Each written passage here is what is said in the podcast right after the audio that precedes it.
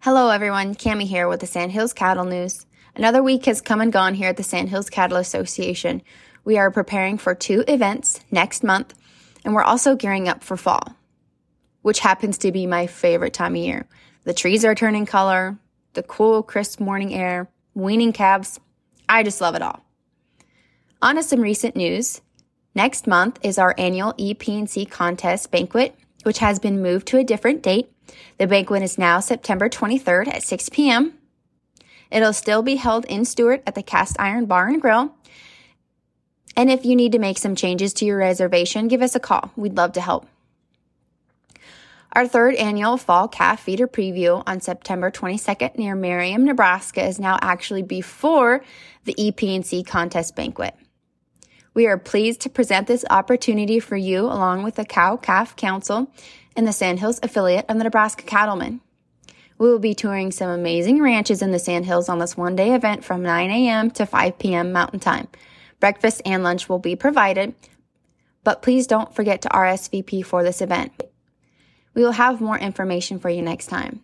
But like always, you're welcome to call into the office. Earlier, I mentioned that we're gearing up for fall, as I'm sure all of you are as well. With the drought, preparing for winter looks a little bit different. I read an article from the Angus Beef Journal giving us some tips and tricks on how to make it through the winter. And it stated that preparation starts now. The first thing that the article suggests is to sell any feeder calves that you took in. They suggest sending them to a grow yard or a feedlot. Another thing that they suggest is to sell replacement heifers. This one made me a little sad, to be honest, because calving out heifers was one of my favorite things to do while working on the ranch. The next action they suggest is to cull your cow herd. Again, not a fun one by any means. And last, cross fencing your pastures. I feel that some of these tips are very helpful. Others make me sad just thinking about them. One thing I will suggest though is going to your local feed dealer to see if there's any extra minerals or additives they suggest to help get your cattle through the winter. In my opinion, it never hurts to ask. The article goes on to suggest some steps to help with winter feeding. It states to determine how much hay you have and how much you can feed daily for the expected feeding period. They suggest that if you have less than 10 pounds per cow per day, you should consider purchasing hay. They also suggest testing the quality of your hay and consider planting warm and cool season grasses in your ha- in your pastures to help produce more forage. And last, they suggest feeding monensin in your herd. They claim it can reduce forage intake up to 8%.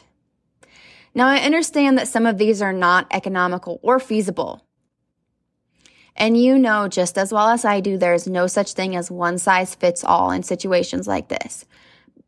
Now, with that being said, you do what you have to do to keep afloat. I suggest checking out our website. There's so many things listed on there that could help. Or if you need to list something yourselves, give us a call. We'd love to help you. Last but certainly not least, I'd like to wish our outreach coordinator, Maddie Lamb, a happy work anniversary. Earlier this week, Maddie celebrated a full year here at the Sandhills Cattle Association, and I'm so glad that she's with us. Maddie works so hard on the website, newsletter, social media, and many, many more things. So congratulations, Maddie. I'm so thankful that you're a part of the team and wish you many, many more work anniversaries. As always, be sure to follow us on Facebook, Twitter, and Instagram for daily updates on what's going on in the Sandhills Cattle Association. This is Kami Freeman with your weekly update of the Sandhills Cattle News. Have a great week, y'all.